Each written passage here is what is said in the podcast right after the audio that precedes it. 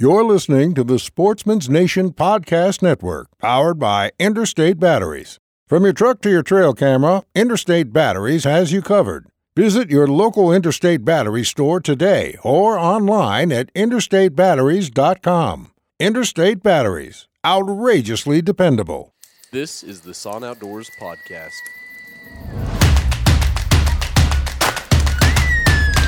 He rolled like a sack of taters. He's dead right there.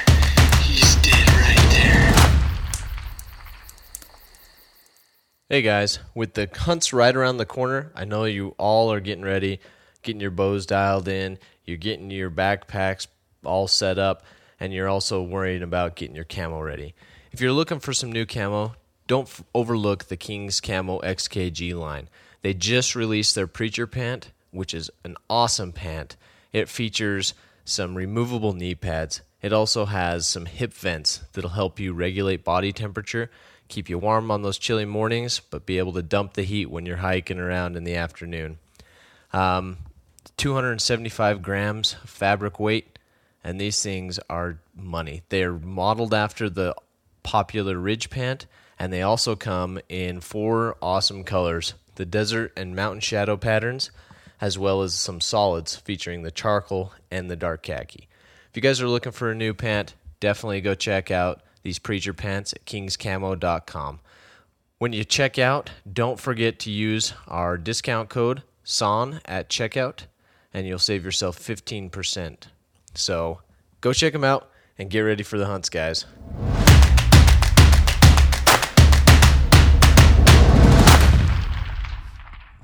Okay, well, welcome to a SON Outdoors podcast.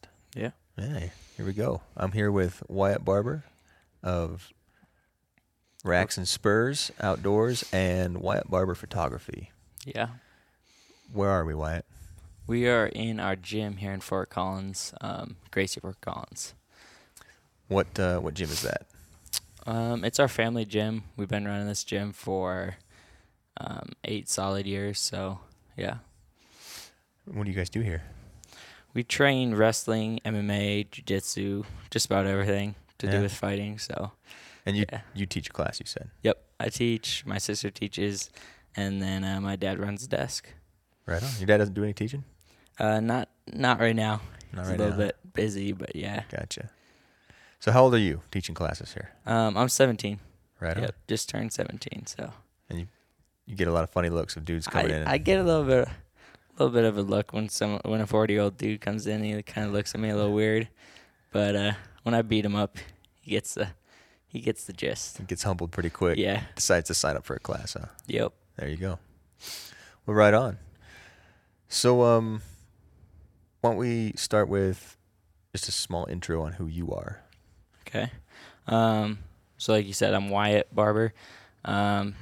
Just a super avid outdoorsman, and I've been that way for as long as I remember, just raised that way. And then... About 3 years ago, I got into photography, just kind of went along with it. I saw a lot of the other outdoor pages and stuff, just posting photos and stuff like that, and then it got me into photography. But I've always been super, super big into the outdoors, fishing, hunting, riding motorcycles, anything outdoors. Yeah. And then, just kind of picked up the camera about 3 years ago, and it's a pretty good combination, the outdoors and photography. It goes along pretty good. So that's the big thing, you know. We're always out there enjoying these moments and these places, and you always want to try and take a piece of that home with you. And for sure, camera's always a good way to do it. Yeah, it's fun. Yeah, I always try to think of the old Instagram or social media and stuff like that, kind of just like a digital journal. Yep. You know, I think if you treat it like it's just for you and your memories and stuff. Oh yeah, it goes. I'll take a picture, and now I look back at my old pictures, and it's pretty crazy how far I've come just in the few short years that I've been doing this. Just to look back on Instagram and be like, that's where I started. It's just pretty cool. Pretty cool platform to keep your photos stored and stuff like that. Yeah. Yeah, you can go back and see your little thoughts and your blurbs and stuff. 'Cause, I mean, it really is just kind of like a little journal entry every time you make a post, you know? It's kind of cool. Yeah, for sure. So... Outdoorsman, photographer. which started Racks and Spurs, right? Yep. That's kind of kicked it off. So when did you start Racks and Spurs? About the same time I started photography. I started photography and filmmaking, and then we started Racks and Spurs because I wanted a platform to share it. I wanted something that I could like share my photos and share what I create, and just had to come up with a name, and Racks and Spurs just kind of felt right, and we just started rolling with that. Right on. Do you guys have horses or anything? We don't. So why spurs? Spurs, what you get off of a turkey. That makes sense. There you go. So that's like what you keep off a turkey, and that's pretty much all we do right now is turkey hunt and elk hunt. So it kind of just went with it. That makes a lot more sense to me now. Yep, there we go. Well, that rolls right into a big question I have for you. I wanted to talk about your turkey video you put up a little while ago. Yeah. Oh, yeah. That one got kicked off YouTube for a little bit. Is it back on? It's back on there. Oh, good. Yeah. Very cool. What happened there? Like, why? I don't know. YouTube just kind of kicked us off because, I don't know. I think there's probably a gun in there or something and didn't like it, but they... Or headless turkeys. Yeah, or headless turkeys. Yeah.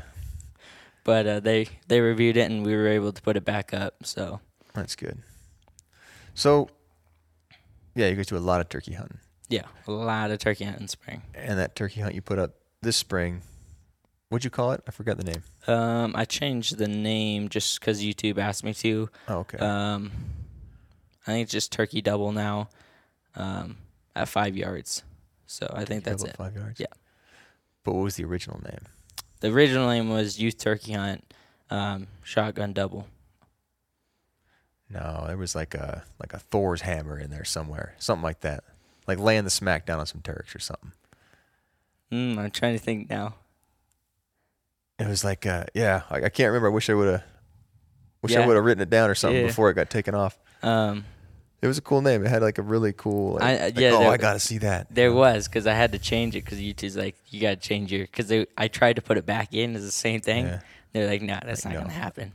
Bummer. So I had to change it. But yeah, I can't remember. I can't remember either.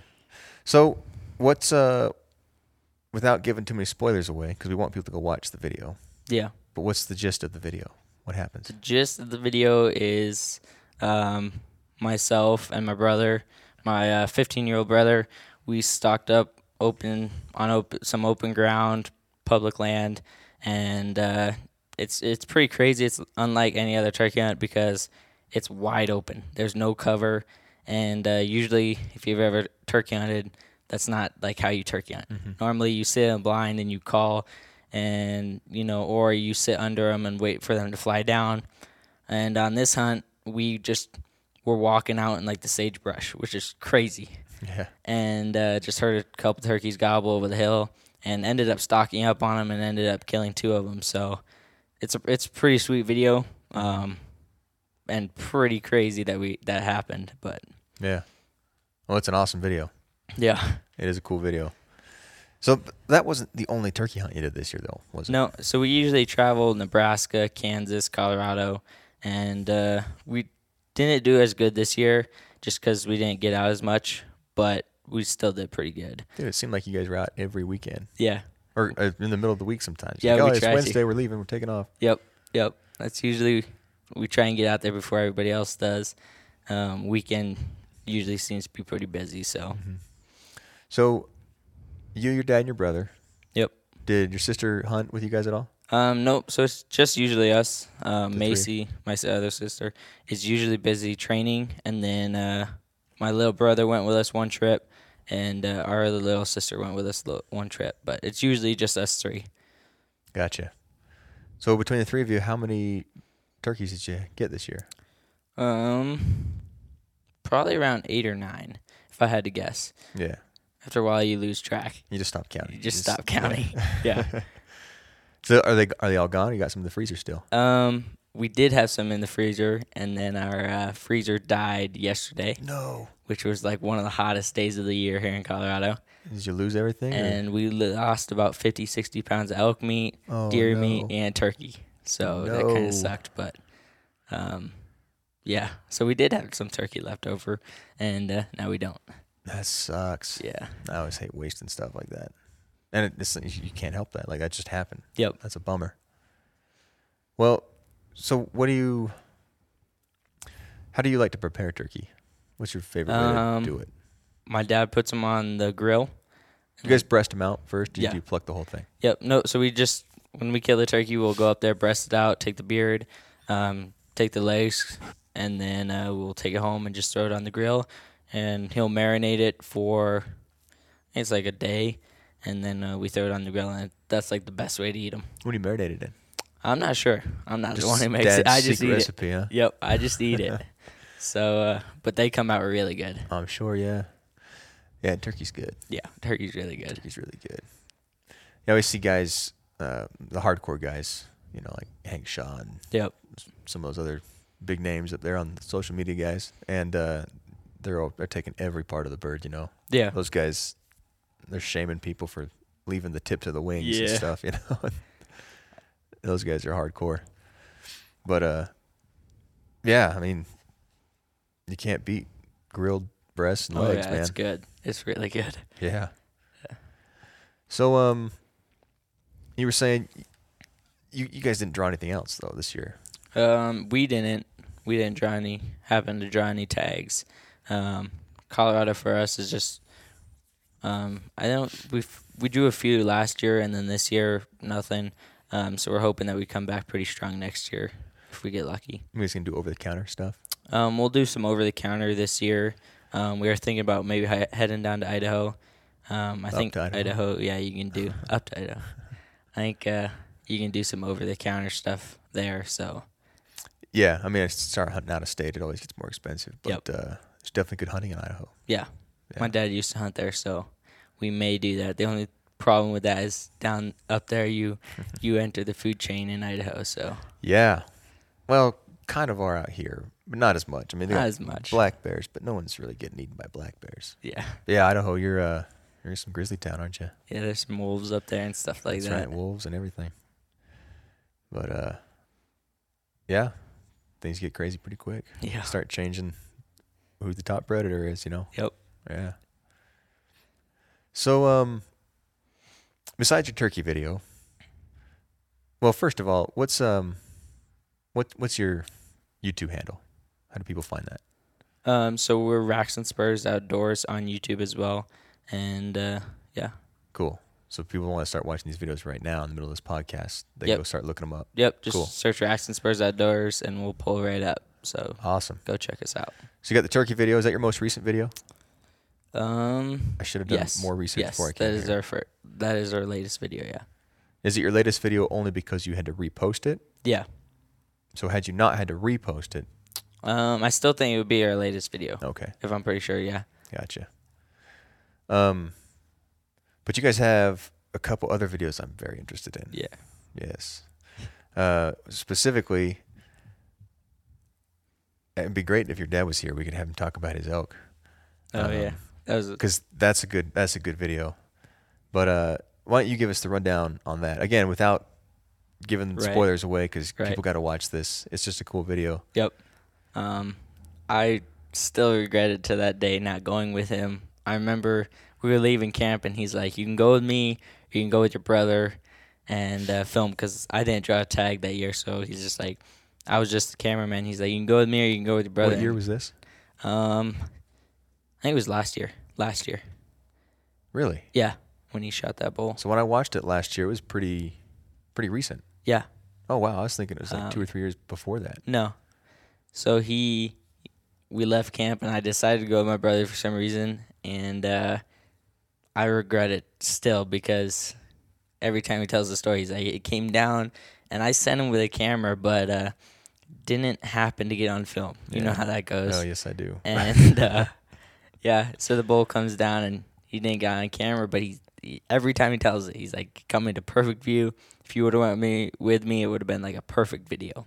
Yeah. So sadly, on the actual video, we don't have the kill, which I still really regret. Yeah. But it's still a really cool video. I just actually watched it yesterday. And it's still actually really fun to watch. But, yeah, that was his second to biggest bull. His biggest bull was, I think, 3 years ago, he killed a 347. And then this year, this one was 331. So, yeah, archery, public land, 331. That's pretty... Heck yeah. That's like unreal. That's a good bull. Yeah. It's a real good bull. Yeah. So, yeah, I mean, it's... Like you said, it kind of stinks not having the kill shot. You kind of regret that. But honestly, for me, like watching that video and then watching what happens when he walks back into camp and tells everybody, like, dudes, you're not going to believe this. Yeah. Like that to me is better than any kill shot. Yeah. Because a kill shot kind of get a little gratuitous sometimes, you know, and people just take it for advantage. Yeah, just the whole experience of him coming in and telling you guys what happened. Yeah, it was crazy. The night before... So last year he had arm surgery. He tore his bicep tendon and wasn't actually supposed to draw his bow at all. So he was able to get a crossbow permit through Colorado. They were like, they talked to his doctor and whatever. So, cause he wasn't supposed to draw his bow. Mm-hmm. And we started out the season. He hunted the last week is the only day that he hunted. Me and my brother had been up there for a few weeks before hunting. And he's like, I'm only going to hunt the last week. So, obviously, that's the best time to hunt. So, he went up there, and he brought his crossbow and his actual bow.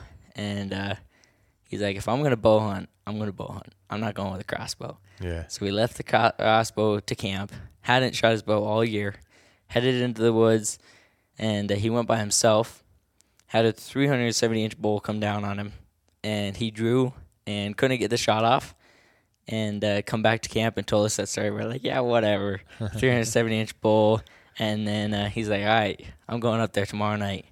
And he went up there the next night and ended up shooting that bull. And we still can't believe that he was able to get his bow drawn. But that was his first shot of the year. Second time drawing his bow of the year. And it was on a monster bull. Yeah. That's the 330 bull, right? Yep. That he shot last year. Yeah. Yeah. What's that video called? That's Colorado. I should really have the names of these down. Yeah. That's Colorado Public Land Archery Elk Hunt. Gotcha. Yep. Easy to find. Some good keywords in there. Yeah. Yeah, you just go to Racks and Spurs Outdoors. Yeah. And you'll find it. It's right on there. Right on there. Yeah, that's a good one. That one gets me all fired up because just the whole camaraderie of everyone at camp and everything. Like I said, that moment is just awesome. Yep. Anyone listening, you got to go watch that. Go watch that hunt. It's cool. So the other video I really want to talk about, and hopefully we can answer some questions some people might have, because I have some questions on it. Yeah. Is the Maine moose hunt video. Give us a quick overview of that hunt real quick. So I think my brother was 12 at the time,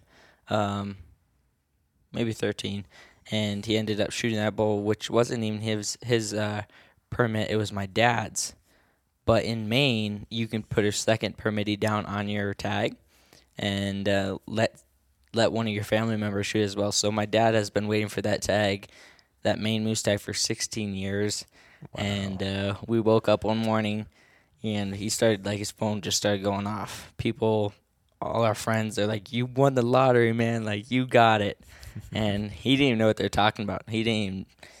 He's just been putting in for it so long that he didn't even pay attention to it anymore. Yeah. And he was getting calls, like, from all over. People in New York calling him, like, you drew in the Maine moose tag. And we got the tag, and so you have an option. You're like, who do you want to put down as your second permittee?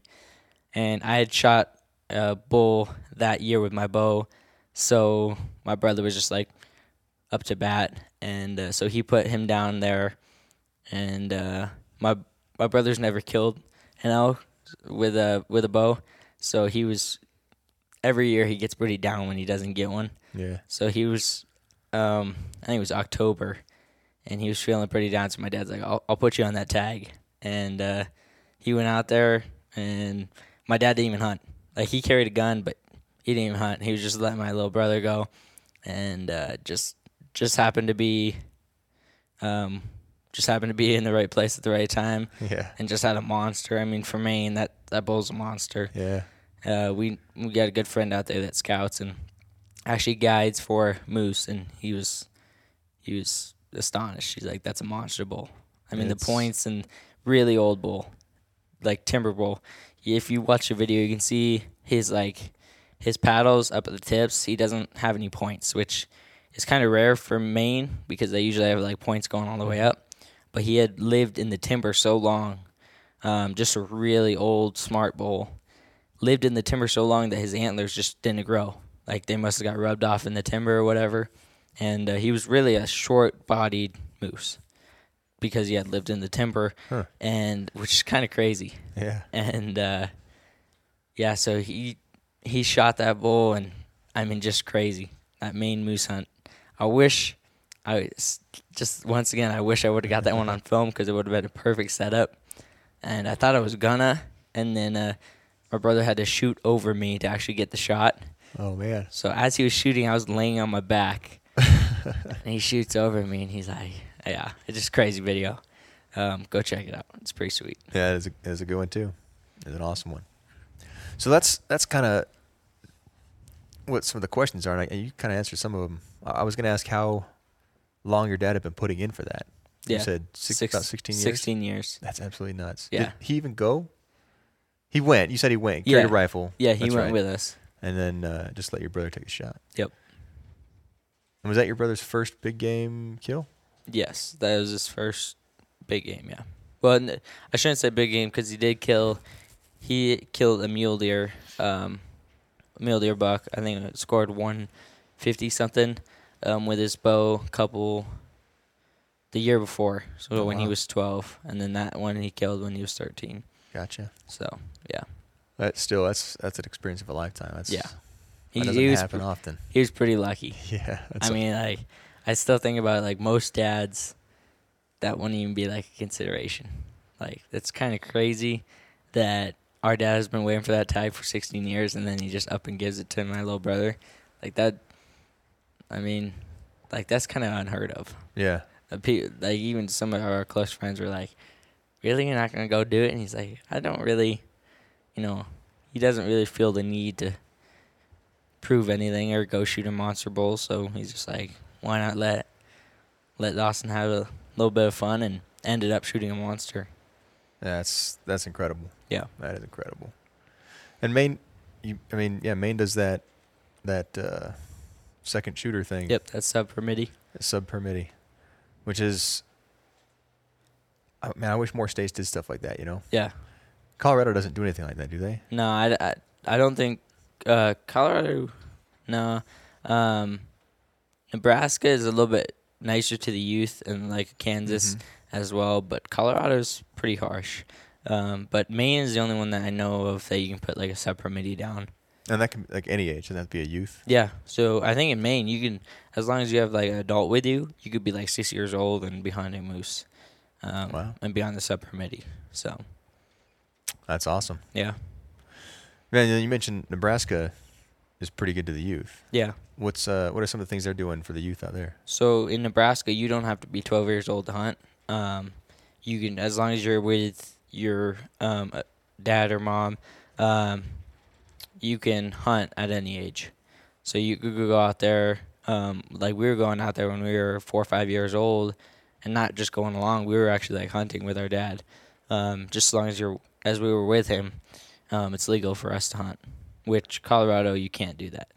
You have to be 12 years old to carry a weapon. So, but they also allow more tags for the youth, and at a better, like a youth price as well. Don't they? So Nebraska is really nice to youth with when it comes to the tags. You can get for turkey tags. You can get they're like $8, maybe not even that. There might be like $5, and then the same with the deer. They're $8, and you can buy as many as you want. So that's crazy. So yeah, it's kind of wild. That is nuts. Yeah, I was looking at maybe doing some Nebraska turkey hunting this year for myself, and as a non-resident over there, it was like $120 for a bird, and then like I don't remember if it was unlimited or if it was capped off at like $5 or something. Yeah, it might be something like that. But it was $120 for every subsequent bird after that, which I was a little bummed out about. Yeah, I had heard, and the way I understood it at first, and what I'd hoped for was that it was $120 and it was 3 birds. Yeah. But that's not the case. Yeah. Every bird costs $120. And I feel you're paying because this year or last year was my last year as a youth. So yeah, you'll be you're coming up here November. Yeah, well, this year I think they cut you off at 16. So oh really? Yeah. So this year I was an adult and had paid $125. Oh wow! So, yeah. So 16s are cut off. Yep. That's a bummer. Yeah. You gotta live large till you're 16. And from there it's all downhill. That's where you get cut off. Yeah. Gotta get a real job after that, you know. Yep. Start paying for those big tags. Oh yeah. Yeah, man. Last year, you know, we did you came with us to our Colorado mule deer hunt. Yep. And that video's gonna drop real soon, we hope. I'm waiting for it. I know, I'm waiting for it. I'm ready. We've kind of given control of editing over to another guy here, and he's holding out on us. But as soon as we get it, for anyone who goes and watches that, almost all of that footage was filmed by Wyatt. Yep. So much of it was filmed by Wyatt. So you'll be able to, he's in a lot of it too. You're in a ton of it, which is cool that you're there. You're part of the whole story now, you know? But, that was my first out of state tag experience, and I could not believe what I paid to go shoot a mule deer. Yeah, right. It's an expensive meat. Yeah. Yep. So I'm trying to like savor every bite of that thing. Oh yeah. I just made some tacos actually last. It's like Tuesday night. I posted I was gonna do some tacos, and then Wednesday I had made them. I put them in the crock pot, you know. Yep. And then it was so blistering hot all week that I just came home. I didn't want to eat anything hot, so I just like laid there. It was hot that day. I drank water and I ate like creamies, and that's like all I ate for 2 days because it was so hot. So last night I finally got I made carnitas with the deer loin, and I pulled out of the fridge last night and just reheated it in the microwave and finally ate some deer tacos. But man, just try to savor every bite of that expensive meat. Yeah. It's crazy what we do as hunters. This thing, like, you start doing some of this over the counter stuff and in your own state and things, it can be pretty inexpensive. Yep. As far as the tag goes. You know, you're still paying a lot for all your gear and gas and stuff like that. The whole week you're gone or whatever it is. It is very expensive. It's definitely not a cheap hobby. That's for sure. Lifestyle. It's not a cheap lifestyle. Yeah. Don't call it a hobby, right? Yep. If you're in it, you're in it to win it. So, man, I just started thinking about your freezer full of meat that went to waste again. Bums me out. Yeah. Bums us out. I'm sure. Is it your only freezer? No, so we have a chest freezer, and then we had like a stand-up freezer, and the stand-up freezer is like what went on us, and we didn't even like realize it until our little brother went out to get a popsicle, and he come back and he's like, "Look, it's all juice," and immediately like me and my brother looked at each other, and my dad was out of town. We looked at each other and we're like, "Oh crap!" and we just booked it for the freezer and went out there, and there's like blood and water and everything coming out of the freezer and. Started going through the meat, like feeling if it was cold enough to keep. And I think we threw about 60, 70 pounds of meat. So. That's nuts. Yeah. Way too bad. You gonna replace that freezer soon? I don't know. We plugged it back in and it started working again. So I don't know if we'll keep it and just keep our eye on it or. You think the circuit just tripped? I don't know. It was still running when we went out. Really? Yeah. It's just so hot. Was it out in the garage? Yeah. Is it? Rated to be out in the garage. You know your freezer has to be rated to be a garage freezer, right? No. Yep. But I don't know. That'd be a question for my dad. Yeah. Because if it's not rated for that kind of work, it might be overworking and just the compressor will start freezing up. Off. You know. Yeah. It's like your AC will freeze up sometimes. And yep. Then the house is hot and the AC still runs, but that's probably what happened. It was weird because it was 100 degrees that day. Yeah. That's probably what happened. Yeah. Then. I bet this probably got overworked. Just overworked that freezer. Well, too bad. Yeah. So Wyatt Barber Photography. You said you started about 3 years ago with the camera? Yeah, like really started. So what do you mean, like really? So you had a camera before that? Yeah, probably my first camera I bought about 4 years ago. And then I really started like getting the professional side of it, like get some professional gear about 3 years ago. Gotcha. And then I actually like was into it about 3 years ago. So. Gotcha. So what was your first camera? My first camera was a Canon something. It was just like one of them little digital cameras. And then I'd say my first real camera was this Canon 70D that I picked up, and only because it was over like $20. Yeah. So, and then I was like, okay, I got like a real professional camera. Replaceable lenses and all that. Yep. And then I bought some lenses and started emptying out my wallet. And then I was like, all right, this, I could get into this. And then ever since then, I just, every day I can, I just go out and shoot photos of anything. Just bugs in the yard. Oh, yeah. Just everything. Just anything. Yep. Training. My sister training. I'll go out and just drive. Like, I was out last night just driving around and just spotting up deer. And pretty cool. Springtime's, like, one of my favorite times to shoot, too, because they all have their young. So I was just driving around last night looking for antelope babies, just driving around and spotted up a few nice bucks. But, yeah, that's my hobby right now, is just driving around and taking photos. I don't know why. It's just something that's fun to me, I guess. No, that's what's awesome. You know, you obviously like doing what you're doing. Yeah. And it shows. Those are the people who get good, the people who have the passion for it. Yep. You know, it's like you don't feel like, oh, I have to go do this. You know? Yeah. You just, I got some free time. I'm going to go drive do what around. I want. Yeah. Take some photos. That's awesome. So you said you started getting more pro gear. Mentioned a better body and some better lenses. What kind of lenses did you start getting into? Like, what was your first non-kit lens you picked up? So I started with the kit lens, and then I started with I think it was a 50-250, just another kind of kit lens. And then my first real lens was this Tamron 24-70. And I debated between that lens and the Canon lens, same thing, 24-70. Ended up going with the Tamron, which dropped in price a little bit. Still really expensive. I think it ran me like $1,200. Yeah. So I was like, I'm really into this. I'll spend. And my parents were looking at me like I'm kind of crazy. And then I picked up a 100-400 not long ago.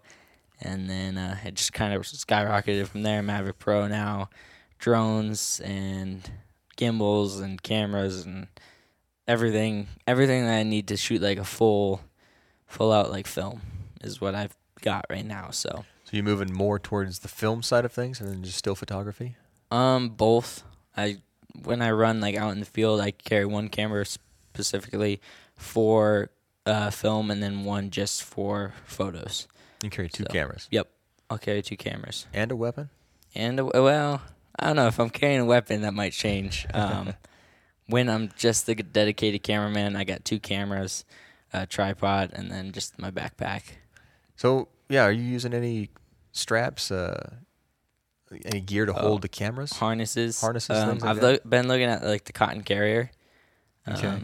It's, like, one of the big ones. It's just, like, a chest harness that you can put your camera, like, right on your chest or on your hip.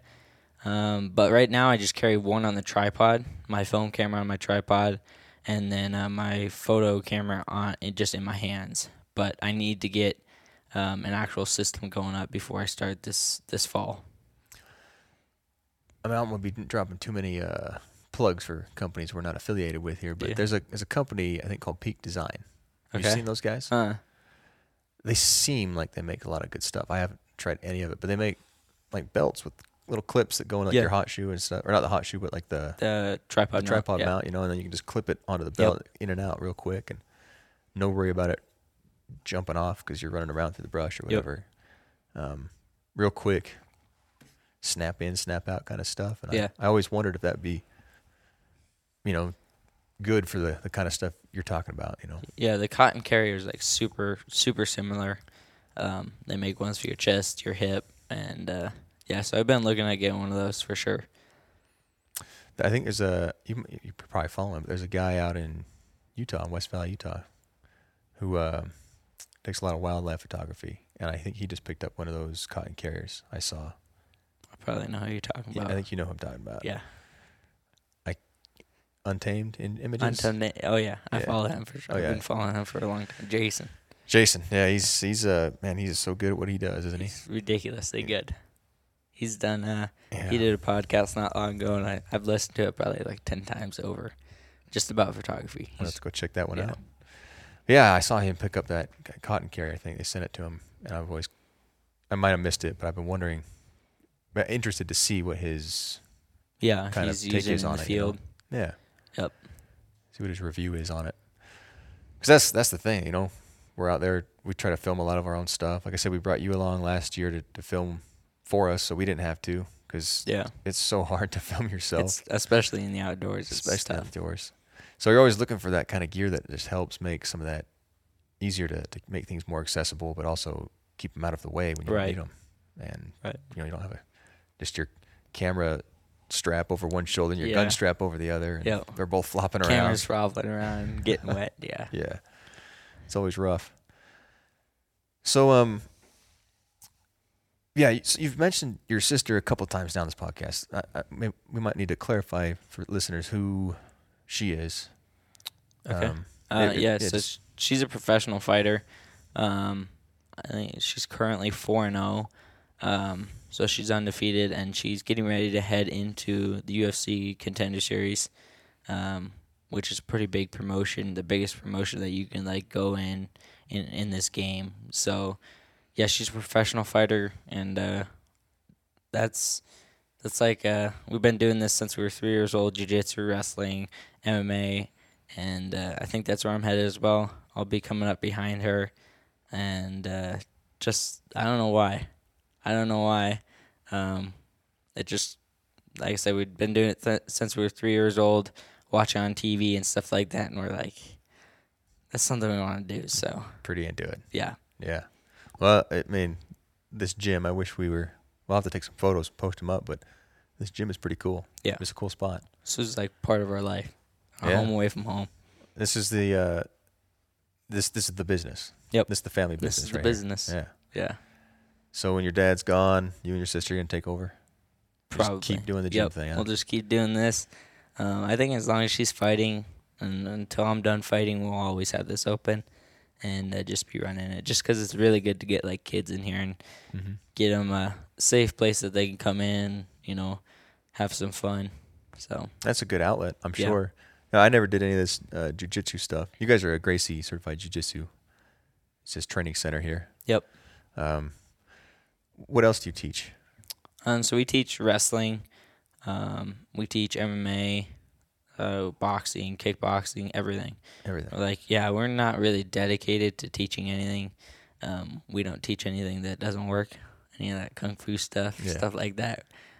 We teach stuff that, you know. Practical fighting stuff. Practical. Which is why jiu-jitsu is such a popular sport these days. It's real. It seems like everyone's getting into jiu-jitsu. Yeah. So, like, probably 99% of all the fights you'll ever be in your life. Go to the ground. Go to the ground. Yep. Any fight just ends up on the ground at some point. And if you're both just scrambling around, you don't know what you're doing. It's going to be a pretty sad fight. 50-50 chance. But, yeah, I mean, just real quick, you said you don't do any of that froofy stuff. Not of the fancy stuff. The fancy stuff. You know, when I was, 12 or something, I think my mom put me into Taekwondo. And, you know, there's a lot of kicking, and I always forget what the little formations were called. You always do, like, these little formation things. You get your next belt and stuff and whatnot. But, you know, for as impractical as it really is in real life, it was, you know, I learned a lot. Yep. There was some good discipline that came out of it, and it was a great outlet for just a lot of stuff. It was a workout. Yep. You always feel better. You're getting your endorphins up, however you're doing that. Yeah, so. I think that's... 90% of the kids that we have in here aren't in here to learn, like, karate or how to defend themselves. It's just, like, confidence. Mm-hmm. They're getting bullied at school, and most of the time when kids are getting bullied or something like that, they got problems. It's usually because they're not confident in themselves. Mm-hmm. So we not only teach, like, a lot of, like, wrestling stuff and chokes and arm locks, we also teach, like, how a kid can, like, build his confidence and... Just having those techniques and stuff like that helps. Just that alone helps a kid to be like confident in himself, that he knows that he can actually like do something if he gets bullied at school the next day. So, yeah, that's awesome. Well, you can tell it's probably working if anyone goes and sees your sister Macy. Yeah, she is super confident. Yeah, Is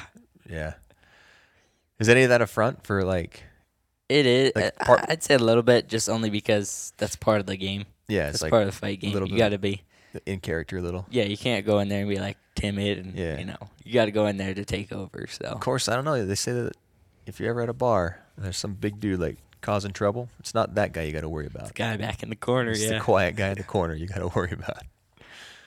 Yeah. Never pick a fight with the quiet dude. Yeah.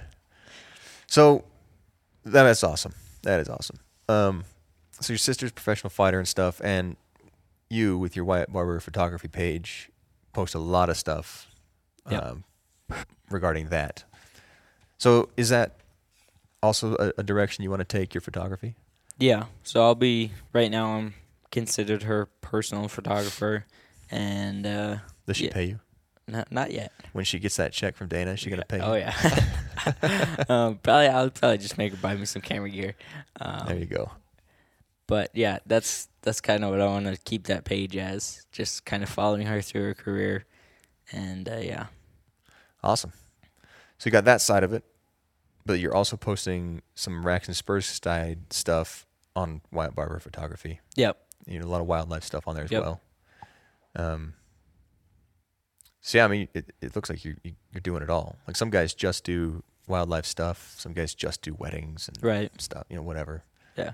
Or landscapes. Or it seems like people fall into a niche, but you're doing a lot of different things. I get, like, questions about, like, what I photograph and, like, anything that's cool or anything that, like, interests me. Just freelance, whatever. Yeah. I think it's the artist's eye. Yeah. You know what I mean? A good artist will always just do what is interesting to that person. You know, they don't get stuck in a rut. Right.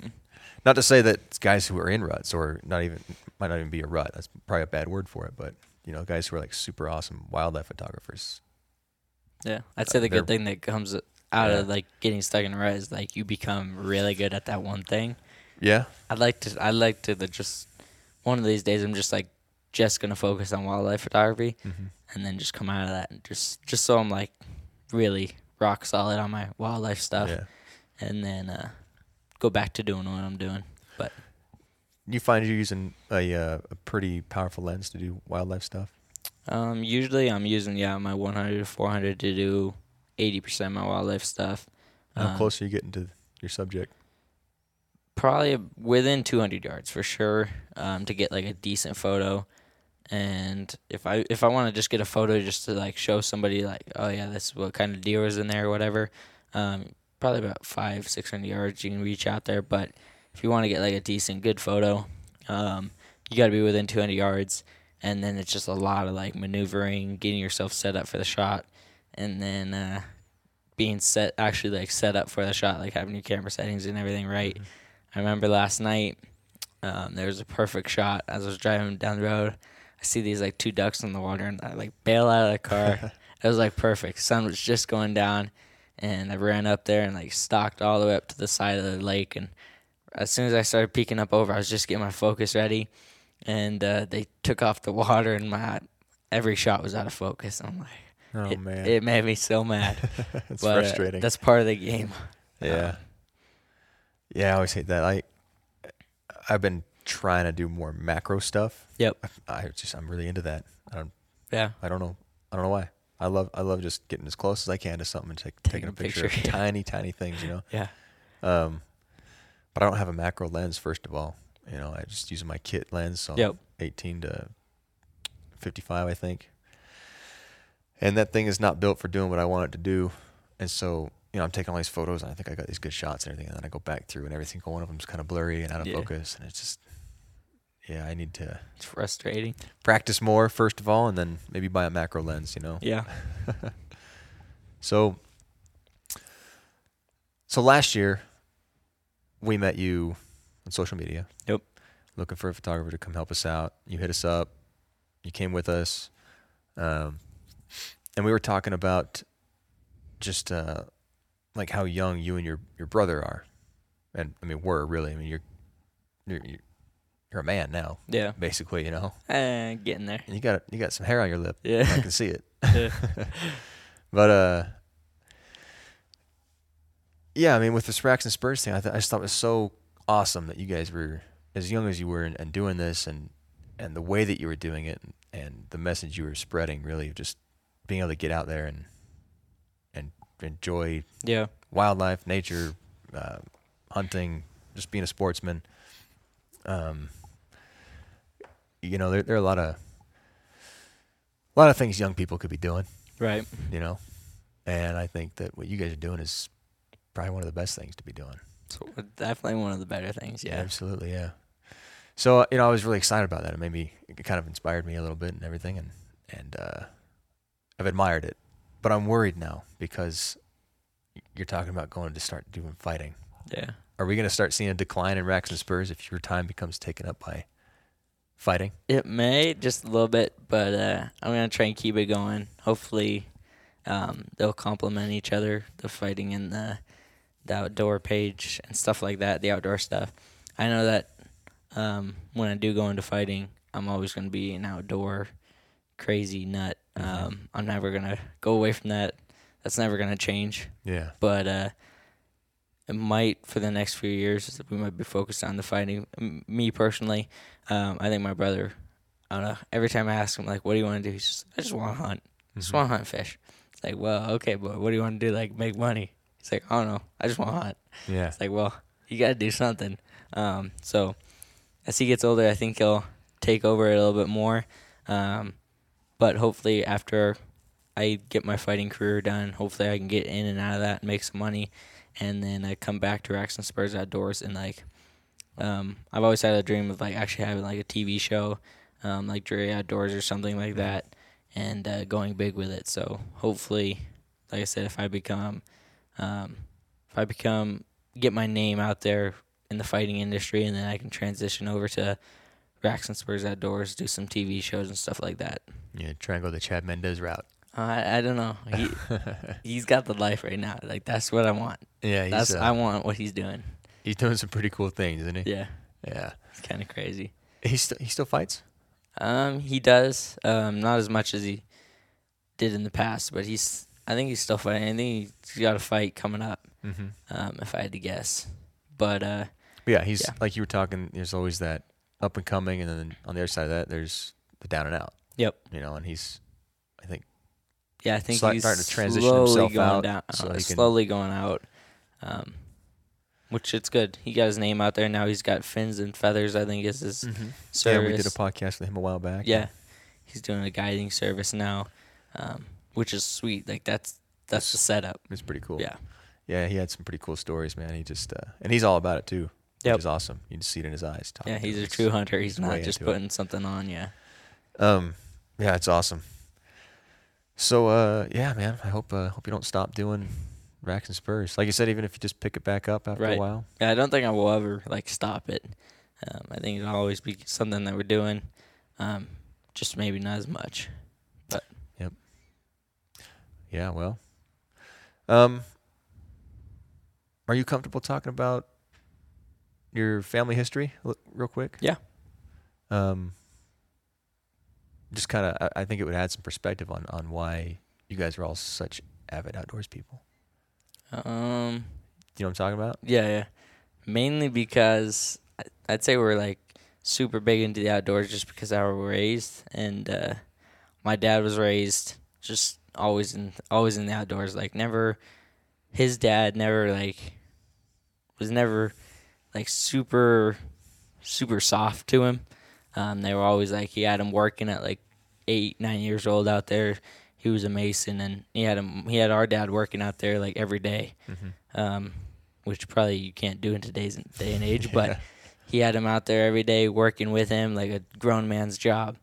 Well, I mean, right now you're sitting here running a Gracie Jiu-Jitsu gym at 17 all by yourself. Yeah, so you can kind of see how that transitioned from our dad. I mean, like I said, growing up, he was just raised, and he was never treated like a kid. He was just always treated like a grown man. And then when he started raising us, it was just, you know, you're not gonna sit around on the couch. You're not gonna watch TV. You're gonna be out doing something, or I'm gonna put you to work. Yeah. So we were always out. Me and my brother we used to live in the mountains, and we were always out in the woods, like always, all the time, running trail cameras. Even like in the dead of summer, we'd be out there running trail cameras, seeing like does and We didn't care. But just always out in the woods and just always hunting. Like, I don't know, just went with, like, the territory of being outdoors.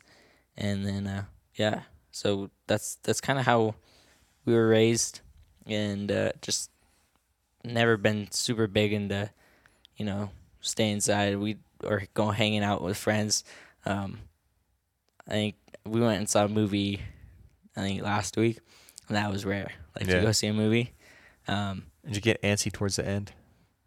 Towards the end of the movie. I mean, it's like, for me, like, if I try to sit and watch a whole movie anymore, it's like I get halfway through and I'm into it for like half the movie, and then I just get anxiety that I'm not doing something. Right. Yeah. And so then I have to finish it later. We did. Yeah, we went to the theater, and I just get a little antsy just because, like, I just don't like being, like, inside or just being there for that long. It's just like, this is too long to be doing something. So, yeah, it's too long. Yeah. But that's rare. Like, for us to go, like, we never go out and hang out with friends just because all our friends right now aren't into the outdoors. They're like, you want to come over and play video games? Like, no, I don't play video games. I don't want to do that. I know. Like, you want to go shoot some fish in the river? Yeah, let's go. So it's how we were raised. I think it's how we're always going to be. Mm-hmm. And I think that's helped us a lot, not only in the outdoors, but also in, like, life and stuff like that. Absolutely. So. Yeah. It's good to have a solid background and some work ethic. Yeah, you know, for sure. More people's dads need to kick them off the couch. Yeah, a lot more. I keep thinking I'm going to get rid of the TV at my house because my daughter, she's 4, and she spends too much time on the TV already. Yeah. She can pick out her own show on Netflix and all that, so. Yeah, it's pretty funny. We were, Monday we were on the ride here, and I was sitting in the truck with my dad, and we're going down the highway, and this guy comes over the radio, and they're talking about, like, statistics and stuff like that, and they're like, during the summer, you know, what are parents supposed to do with their children, like, or their kids, you know, when all they want to do is sit around on the couch. And my dad looked at me, he's like, what are they supposed to do with them? Like, they're supposed to either put them to work or just kick them out of the house. Like, yeah, you're not going to just sit around. And they were talking about, like, how you're going to entertain them during the summer. Yeah. And my dad was just, he was blown away that you have to entertain your kids. There's this ridiculous notion that kids have to be stimulated constantly. Yeah. And that's not the case. Like, you just need to kick them off the couch. Yep. Put them outside. Yep. They'll find something. I found something to do. You guys found something to do. Yep. You know, I was never bored in the summer, ever. Yeah. 3 months off was not enough time to do all the things I wanted to do. You know, there was always something to go do. And I spent most of it running up and down the same street in my little neighborhood. Yep. But I was completely fine. I learned a lot of things on that street, you know. And I was outside enjoying some sunshine. Yep. You learn a lot when you can't just sit around and do whatever you want. You actually got to go. Do nothing. Yeah. When you're watching other people do stuff, basically. When you actually got to go out and do something, you're like, okay, this is what the world is like. Like, this is what I'm going into. Mm-hmm. It's time to get a grip on what I'm doing here. So, yeah. Yeah. Well, I think it's great that you guys were couchless. Yeah, definitely couchless. Maybe I'll get rid of the couch in my house, too. There you go. No couch, no TV. Just a wide open front door. Sounds like a good day. Sounds like a good a good place to hang out. Yep. Well, Wyatt, is there anything else you want to chat about? No, I think we covered just about everything. You got anything coming up with Racks and Spurs that you're wanting to talk about, promote, or with Wyatt Barber Photography? Anything. Obviously, Macy's fight is coming up, so go check her out, Macy, the future world champ, on Instagram and stuff like that. But her fight is coming up, so if she gets into this UFC, everything's going to blow up. So she's going into the Contender Series right now. Yep. She's in Utah at the moment, training for the Contender Series. Training up with her boxing coach. So she's not actually in the Contender Series at the moment. Like, you can't go and watch the show right now. Is that what you're talking about? No, she's not in the actual show right now. So it's it's like pre-show training at the moment. Yep. Okay. And once again, you said her handle is the future world champ. Yep. All one word? Yep. No underscores or periods or anything like that? I think there's periods in between the in between each word.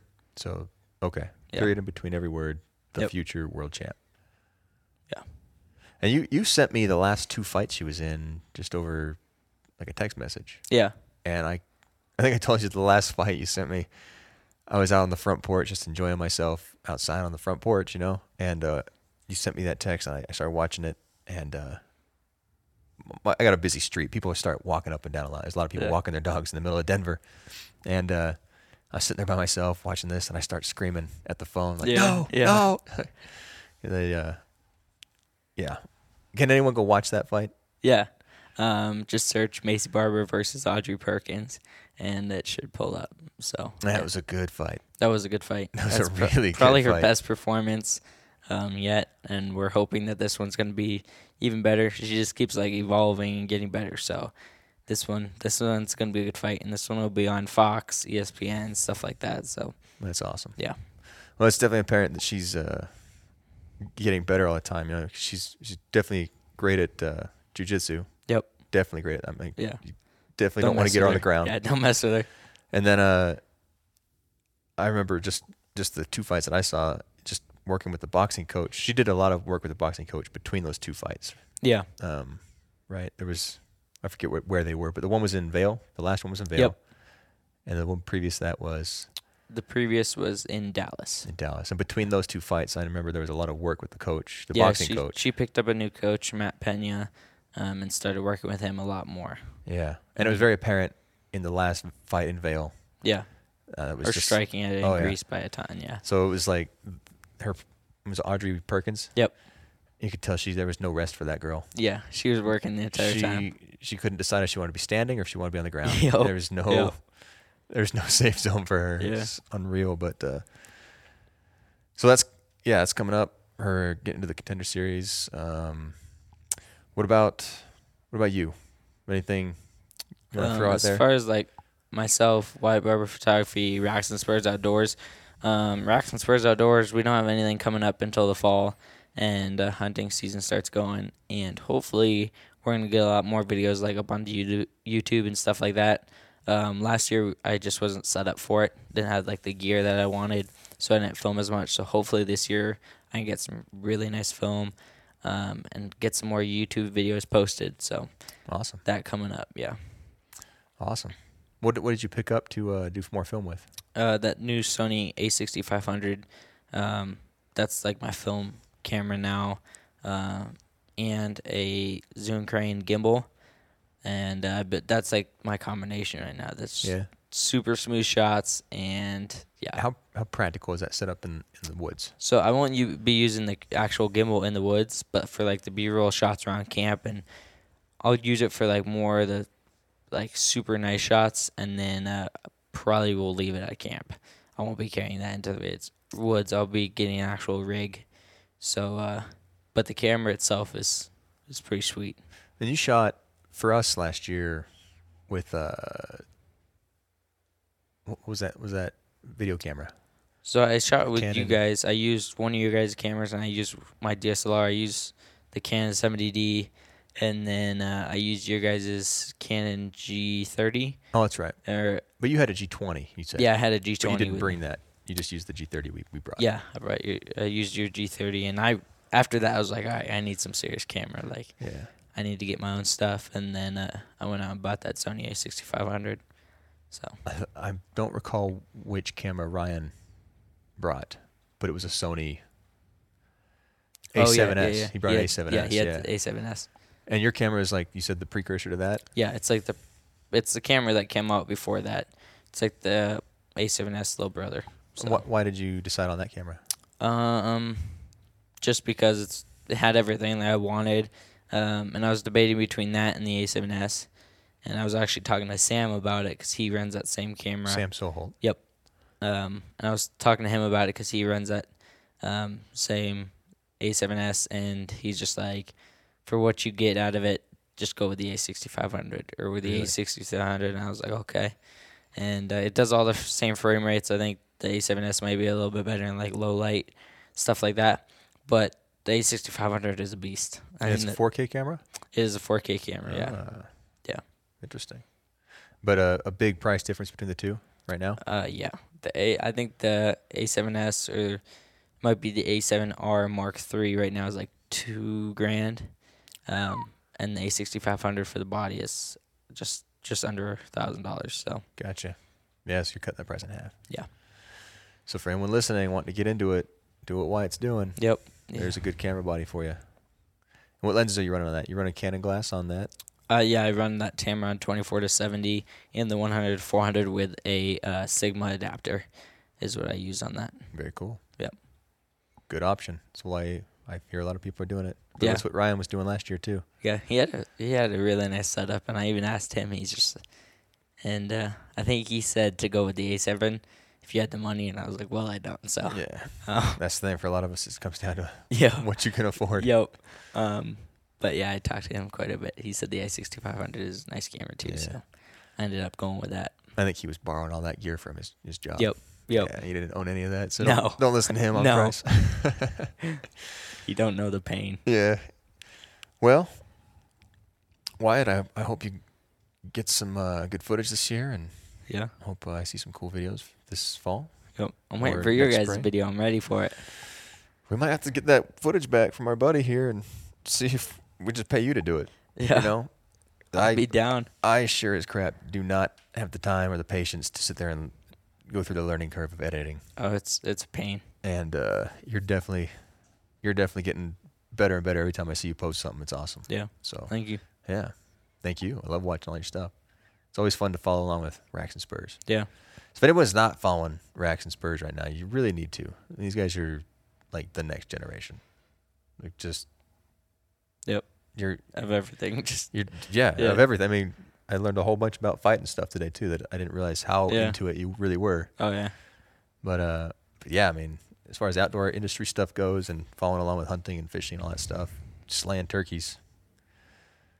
Yep, these guys. Watch their stuff. Racks and Spurs Outdoors, all one word? Yes. And then that's on everything. Racks and Spurs Outdoors for Instagram, Facebook, YouTube. Yep. Anything else? Twitter? No Twitter. Good. Yeah, there's no point. No point in Twitter. You're just going to get angry Donald Trump tweets at that. But all right. Well, thanks a lot, Wyatt. Appreciate you. Thank you for having me on. Yeah.